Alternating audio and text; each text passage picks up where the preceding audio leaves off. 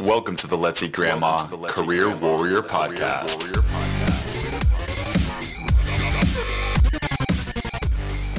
Welcome to the Let's Eat Grandma Career Warrior Podcast, where our goal is not only to help you land your dream job, but to help you live your best life. Today, we're going to talk about power. What does power really mean? How does it affect you as a job seeker? Did we fail the job application because of a lack of power? Today, I brought on Tiziana Casciaro, professor of organizational behavior at the Rotman School of Management at the University of Toronto.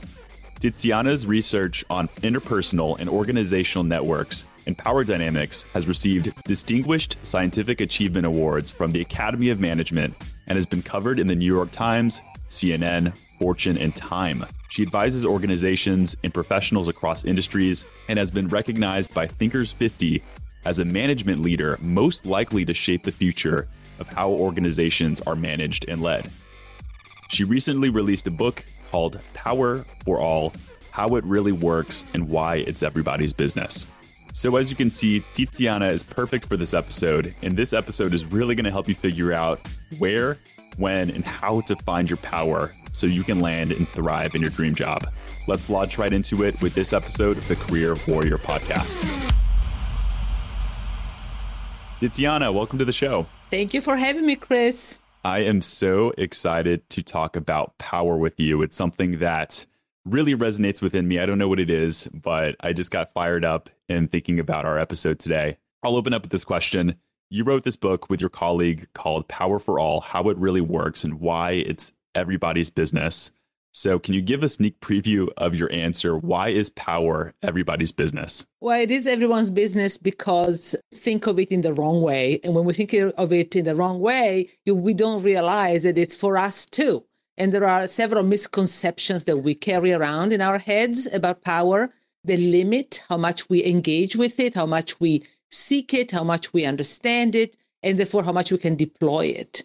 So one of the misconceptions is that power belongs only to the few at the top of a hierarchy. So it's mm. a part of their role, a part of their position, so that, you know, only the CEO or the senior VP or the president or whoever has that title, the boss basically has power and the rest of us don't have it.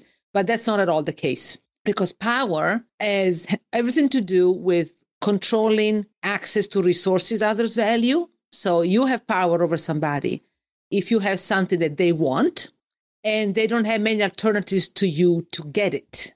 And that kind of power can reside in many, many parts of an organization. It doesn't have to be just the bosses who have high rank.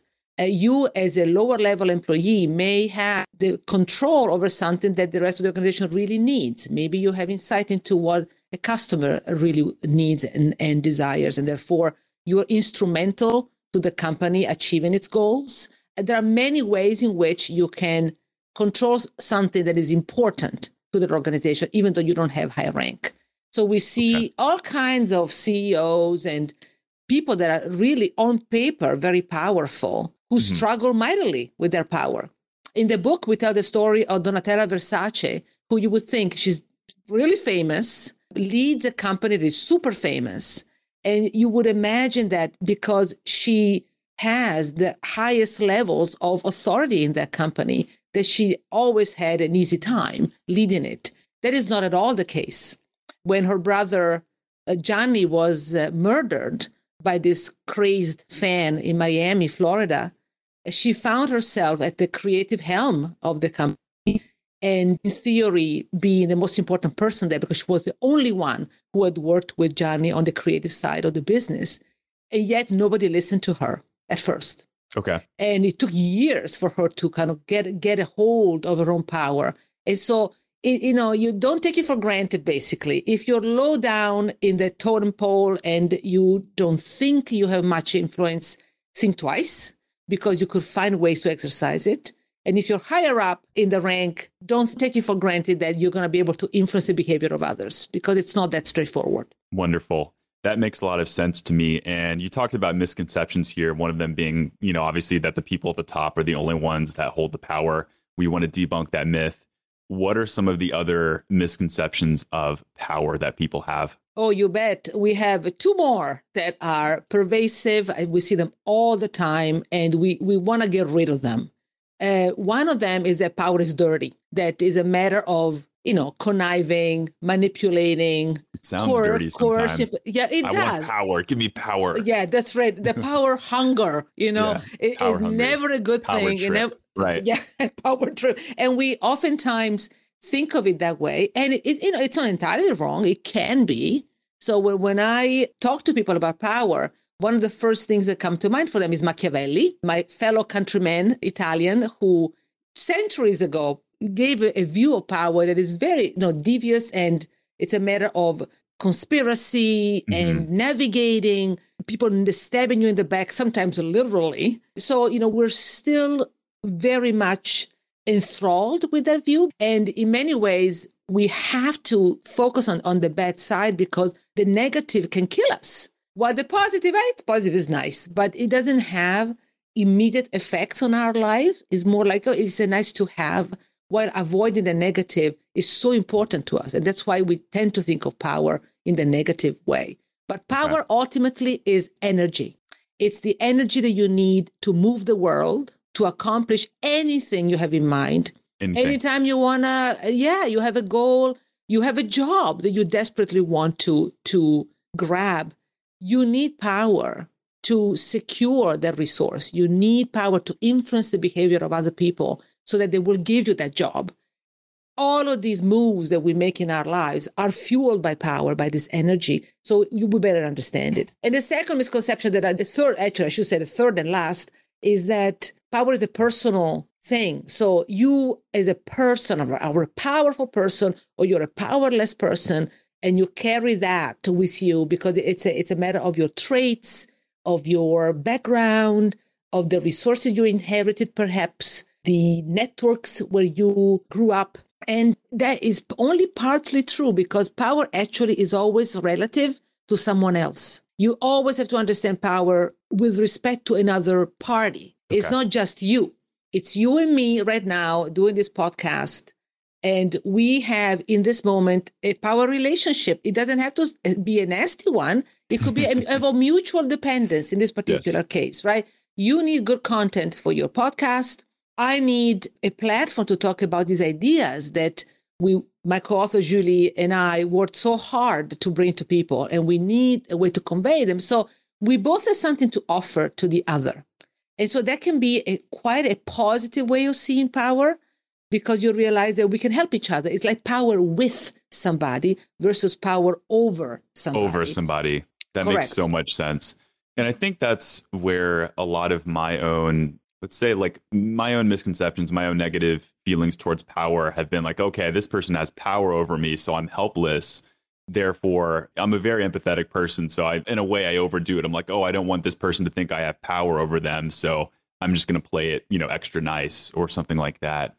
And so I think that the way that you framed power is I was going to say it's more powerful. I'm trying not to say that in the same sentence, but it's just so enlightening. And I think it makes sense because as job seekers, as professionals, really we need to work together with whoever is within the party with us, whether that's, you know, the interviewer or, you know, our boss or something like that. And power needs to be framed as a little bit more collaborative. And I think you've done that really well.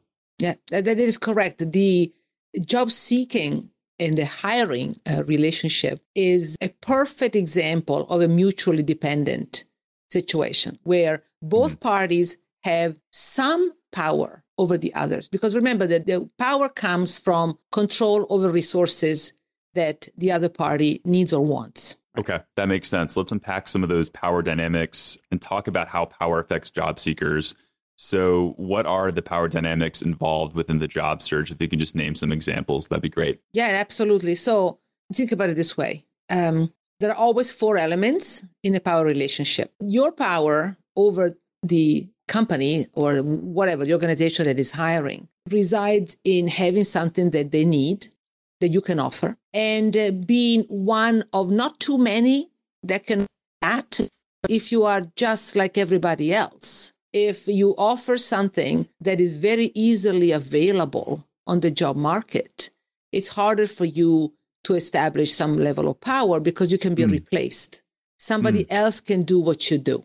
So part of your attempt to establish a level of influence in that relationship so that you become attracted to them is to make whatever you have to offer more valuable in the eyes of the counterpart. An example. We don't tell the story in the book actually, but it's a story that my co-author Julie Battilana developed about this guy whose name is Claude Grunitzky. This guy is from Togo originally, though he lived in Europe and the United States at some point in his life. But here is what he was able to do as a 22 year old with no experience, you know, in theory, nothing to offer. What he wanted, and again, here comes the dependence on the other side of, of the power relationship. He wanted to enter the world of magazine and media production for underground cultures because he really wanted racialized groups that were involved in music, in art, in all kinds okay. of, of endeavors to have a platform, to have a way to convey their work to, to people and also kind of almost make it more human.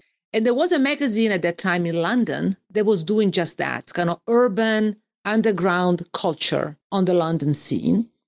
And Claude really wanted to get into this magazine as a contributing writer. And he had no experience, however. He had nothing. So, you know, imagine you apply for a job and your resume does not look good for that job. so, what do you do? What could you possibly offer to this guy so that he would think you're interesting?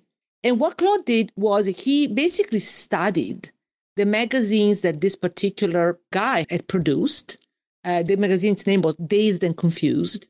And he said, I understood what he was covering, what he was not covering, and what I could contribute, because at that point in time, hip hop had not become mainstream yet. And uh, Claude happened to know hip hop really well, but this magazine was not covering it very, very well.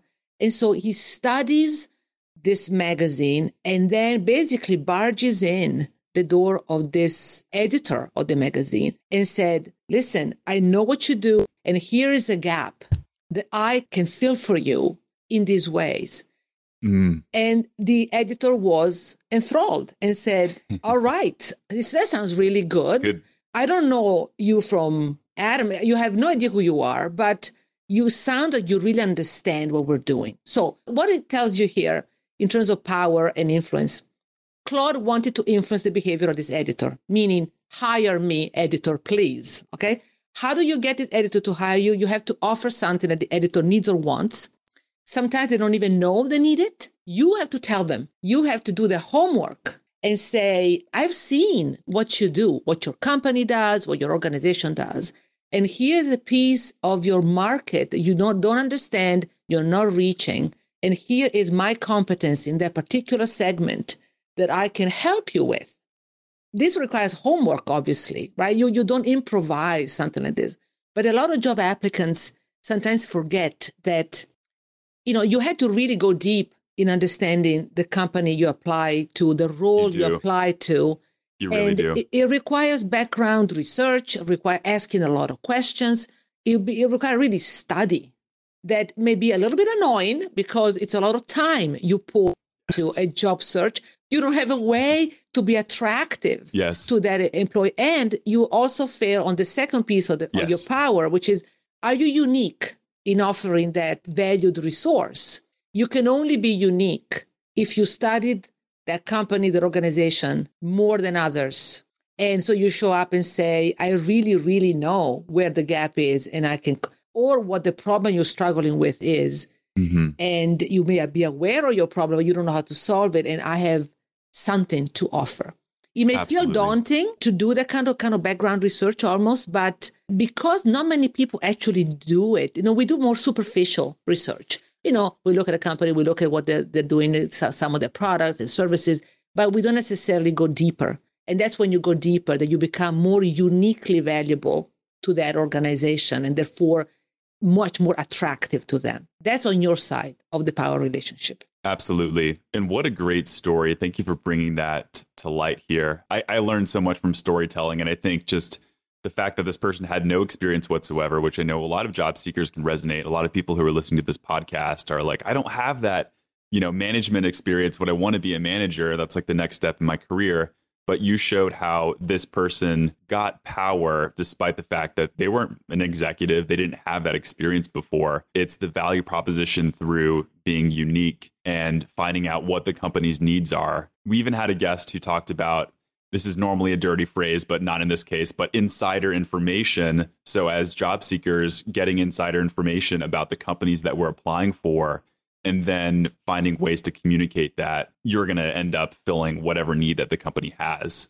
So that's right. And uh, in our book, call it Power for All, in the sense that everybody can acquire some of that inside information. You know, mm-hmm. you know, it's a matter of power mapping. That's kind of how we think about it. You go into an environment and you try to map who wants what and who controls access to those resources that are valued in that environment. And okay. you know that's what Claude did in that environment. He power mapped it and said, "All right, what does this magazine want to accomplish, and what is it that they're not doing that they could be, be absolutely consistent with their mission, and I can bring to them." So that it's not really a chart in a physical sense with pathways, but it's an intellectual chart where you understand where the power hubs are and your sure. position in them. Sure. So Tiziana, you talked about one way of obtaining power as just finding out what the company might need and through information essentially.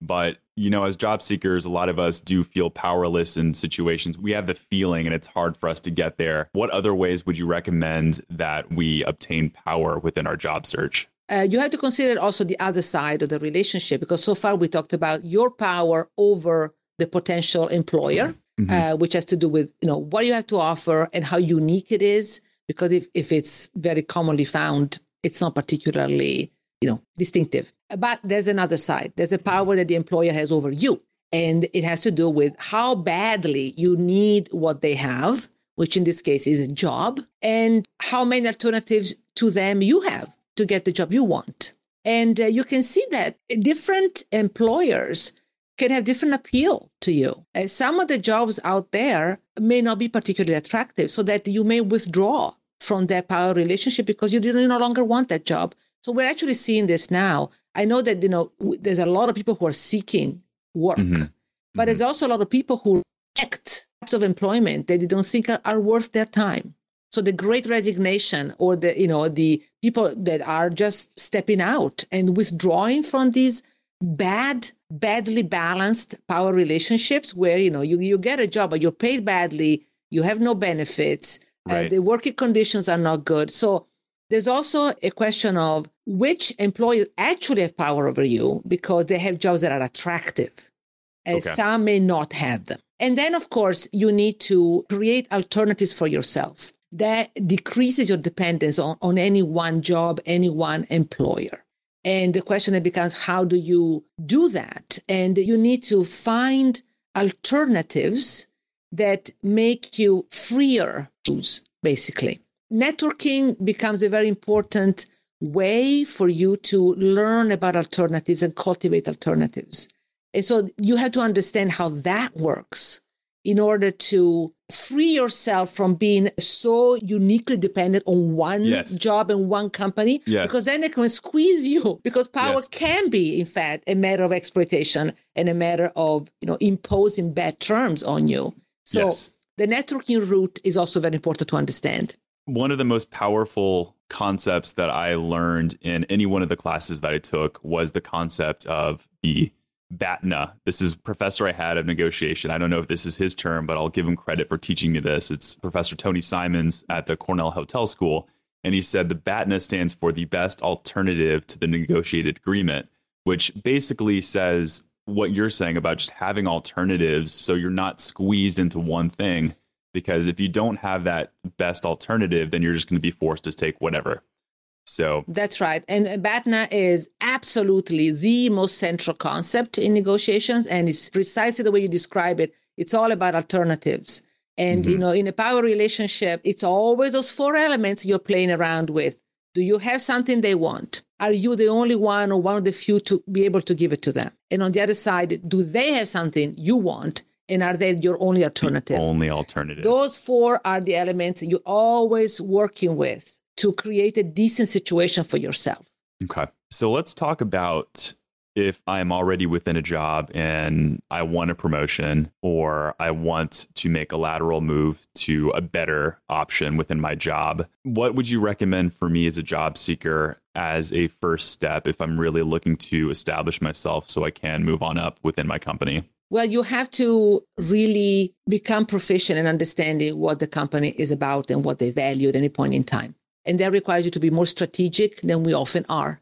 We mm. tend to be lost in the weeds of our jobs and be very narrow in how we understand where our job is relevant in a company. Our power map tends to be very, very close to our little group, and we don't expand it really wide so that we understand strategically what is this company after that I can potentially help with. So I'll give an example. This is a story, also another one that didn't end up in the book because we had too many good stories. so at some point, I knew you're full of stories. Right. So hear it. This is great. this one I like because it goes to show that just when you feel totally powerless and mm. forget the promotion, we're talking about keeping your job. There is a stake, which for a lot of people, especially in times of crisis, is a real concern. And how do you make yourself powerful enough that you influence your organization to keep you or promote you or move you laterally, whatever the goal may be? So the story is this. Uh, I'll take you back to the global financial crisis. It's 2008. This woman was a managing director. So, in theory, pretty powerful because managing director is the highest level you can have in an investment bank. And she was working for one of the most elite investment banks on Wall Street. Now the financial crisis strikes and she's in HR. She's doing talent and learning. What does it mean? It means a role that is not typically very powerful. Why? Because it's a cost center. It does not contribute directly the resource that an investment bank loves the most, which is money making. They don't make sure. money, they just use money sure. to, in theory, develop people and talent. Okay. She finds herself on the chopping block because they, they, they have already fired most of her team and she knows she's next. And the question is, how can you make yourself relevant in an environment where you look like you've got nothing to offer? And you got no power to persuade this organization to re- keep you, retain you, or give an opportunity to advance, whatever it may be. So this is the magic of really understanding what's valued in your environment. She sat down with her boss and said, What can we do as learning and development people in this investment bank to be valuable so that they keep us and they don't fire us? And what they had, they were strategic enough in their thinking to know that the global financial crisis had changed what was most important in an investment bank the type of uh, talent needed to deal with finance that had changed, audit had changed, risk had changed.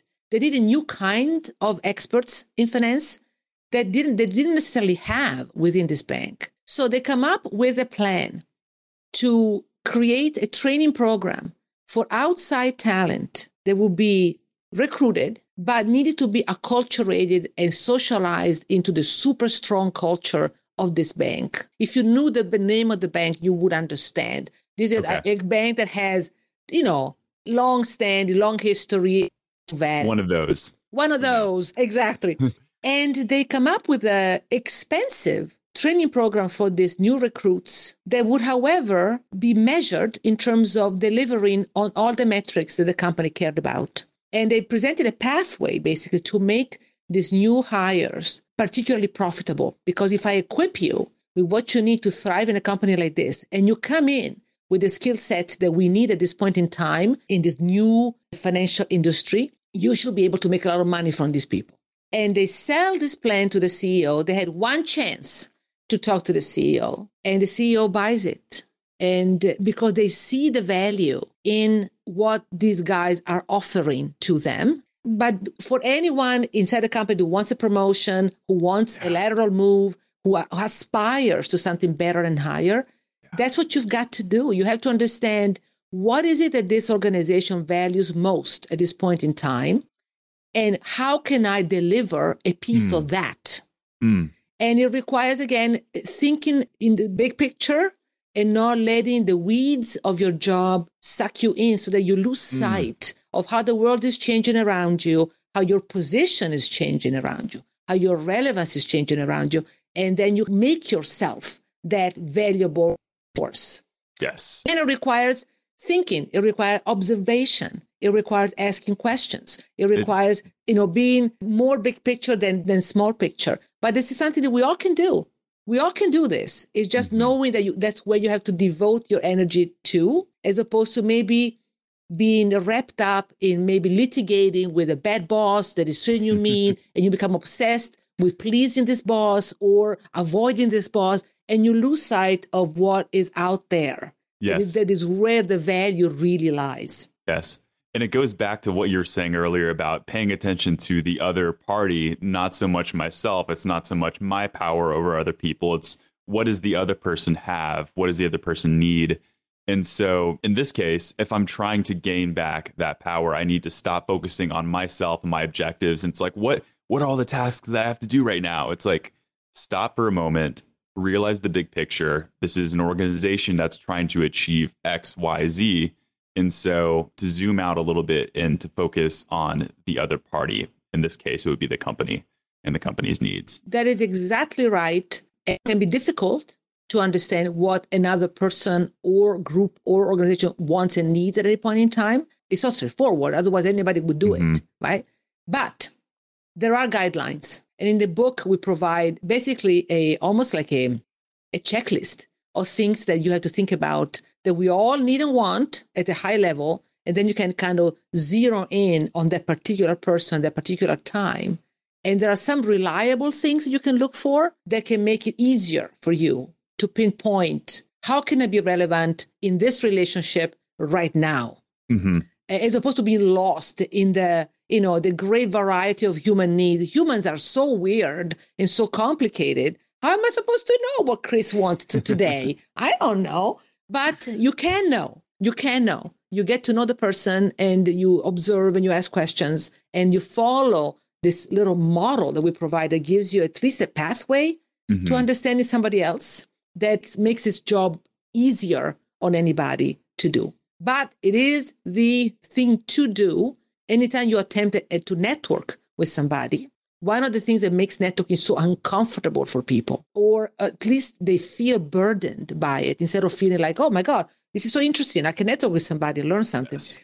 Tell us, because I love this. Yeah, this is very important. We feel uncomfortable about networking because it's often a one way street in our mind. I network with you, Chris, because I want something from you. And so I kind of target you and I come after you for something for me. and that feels dirty. That feels dirty. Absolutely does. I hated it back yeah, in the day. Totally. Yeah. It feels dirty. And in fact, actually it feels literally dirty. In our mm. research, we show it over and over again that we literally, when we feel yucky about this behavior, we feel like cleansing ourselves physically. And we demonstrate this in an array of studies that is just absolutely wash my hands of this. Staggering. Yes. Yeah, wash your hands of it because yeah. you've done something morally questionable. What is it morally questionable about it? It's a selfishness of the intent.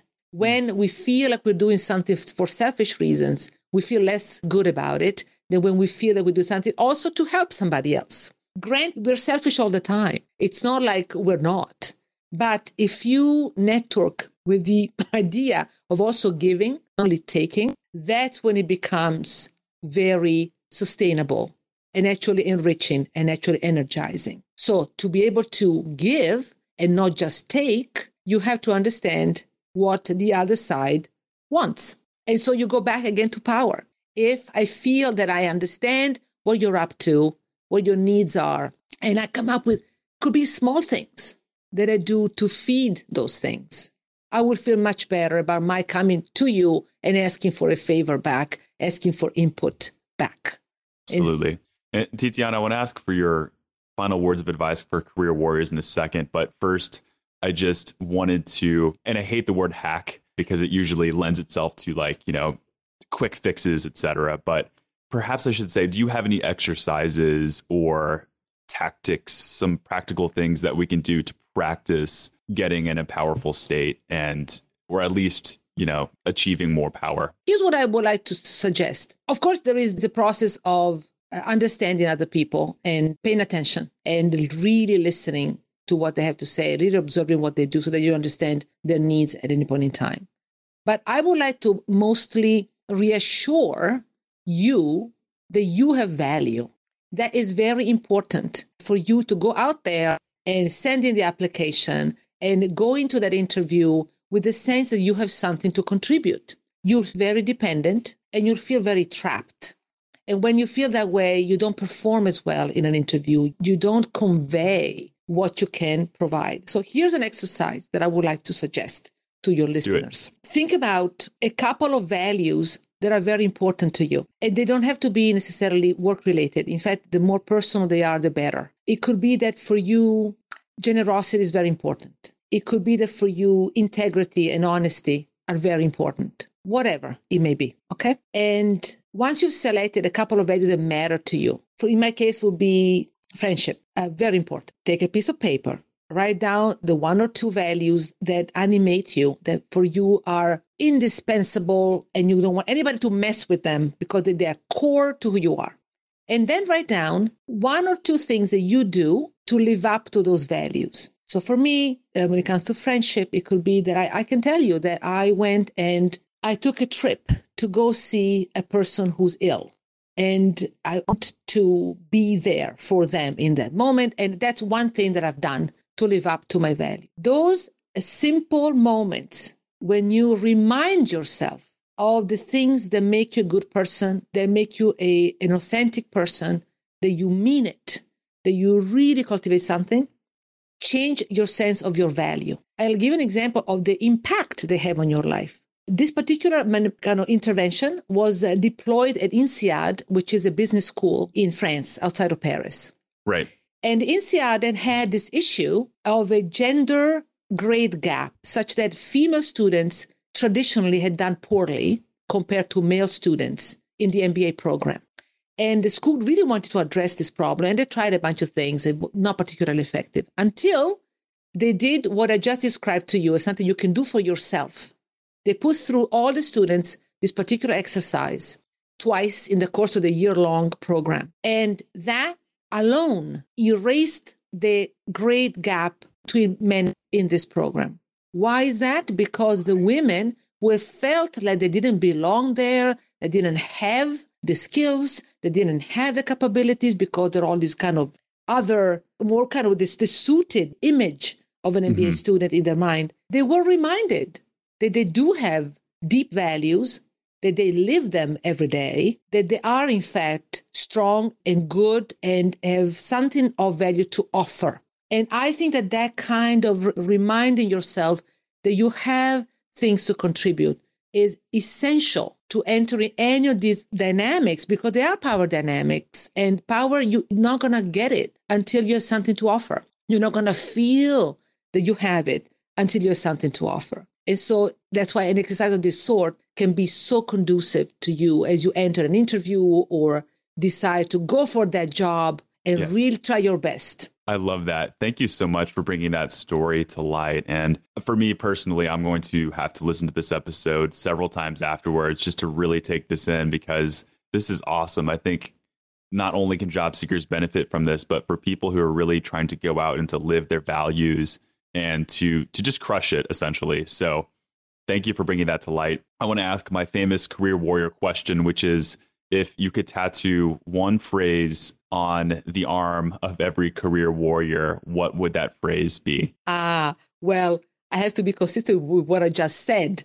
Yeah. The phrase will be you have more to give than you think. I love it's that. Just this awareness that there's a lot that you can contribute. If only mm. you spend a little time uncovering it and you can do it by observing the reality around you and really understanding other people around you that you try to influence and then you will find something that you can contribute to them that will make you more influential in your life. That's a wonderful way to wrap up this episode here. I want to ask how people can A, get in touch with you and B, get access to your book, Power for All. Absolutely. Well, we have a website that kind of collects a lot of information around the book. Uh, we're going to actually publish a test on it that you can take to understand how much power matters to you. Mm-hmm. The website is called powerforallbook.com and you can find a lot of information there. And then I'm reachable. Um, you know, if you Google my name, uh, my difficult name, you you will find me.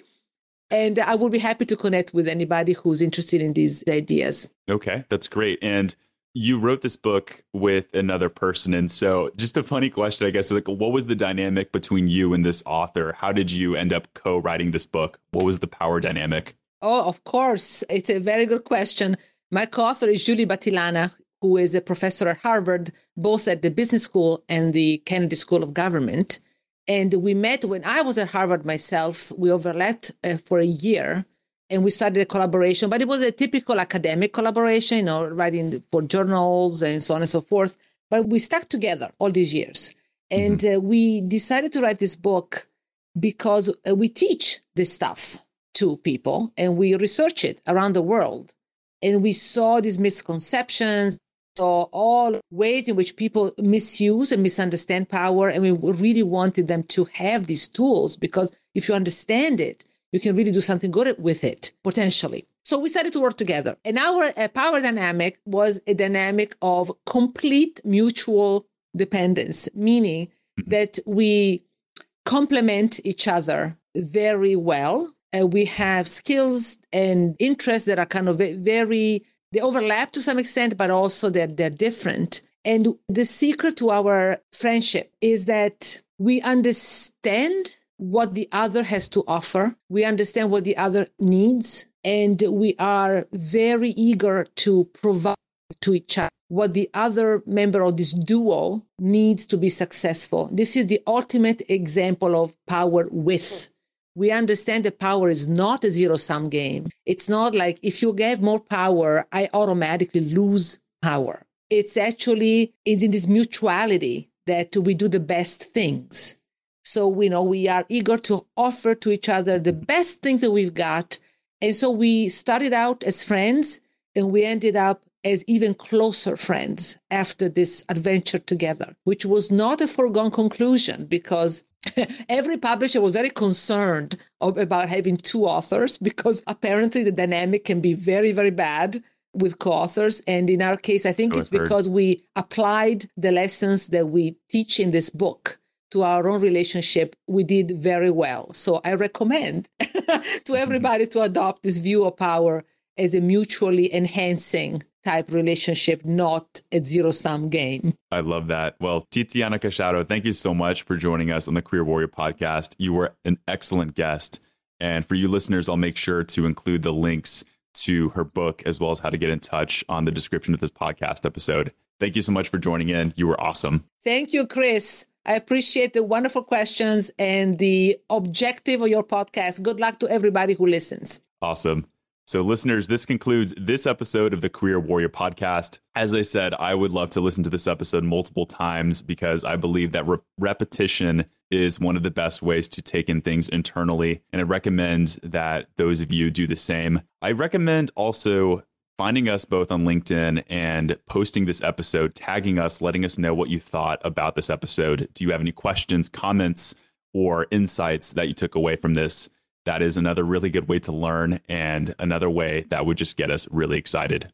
Listeners, this wraps up today's episode. Can't wait to see you next Monday at 8. Career Warrior Podcast. And for more on your job search, please make sure to check out Let's Eat Grandma's website at let'seatgrandma.com forward slash CWP. That's where you can find her blog, attend job seeker events, and learn more about her awesome resume services. Let me just say, I'm happy you're subscribed on Apple or Spotify but you are missing out if you haven't seen the additional resources on our website. Once again, that's let'seatgrandma.com forward slash CWP. And please don't forget to leave a review. The support from my fellow warriors is what will help me get noticed and what will help the algorithm so other job seekers can discover us too. I promise I read all the reviews and you will just make my day. That's all. I'll see you next episode this Monday morning.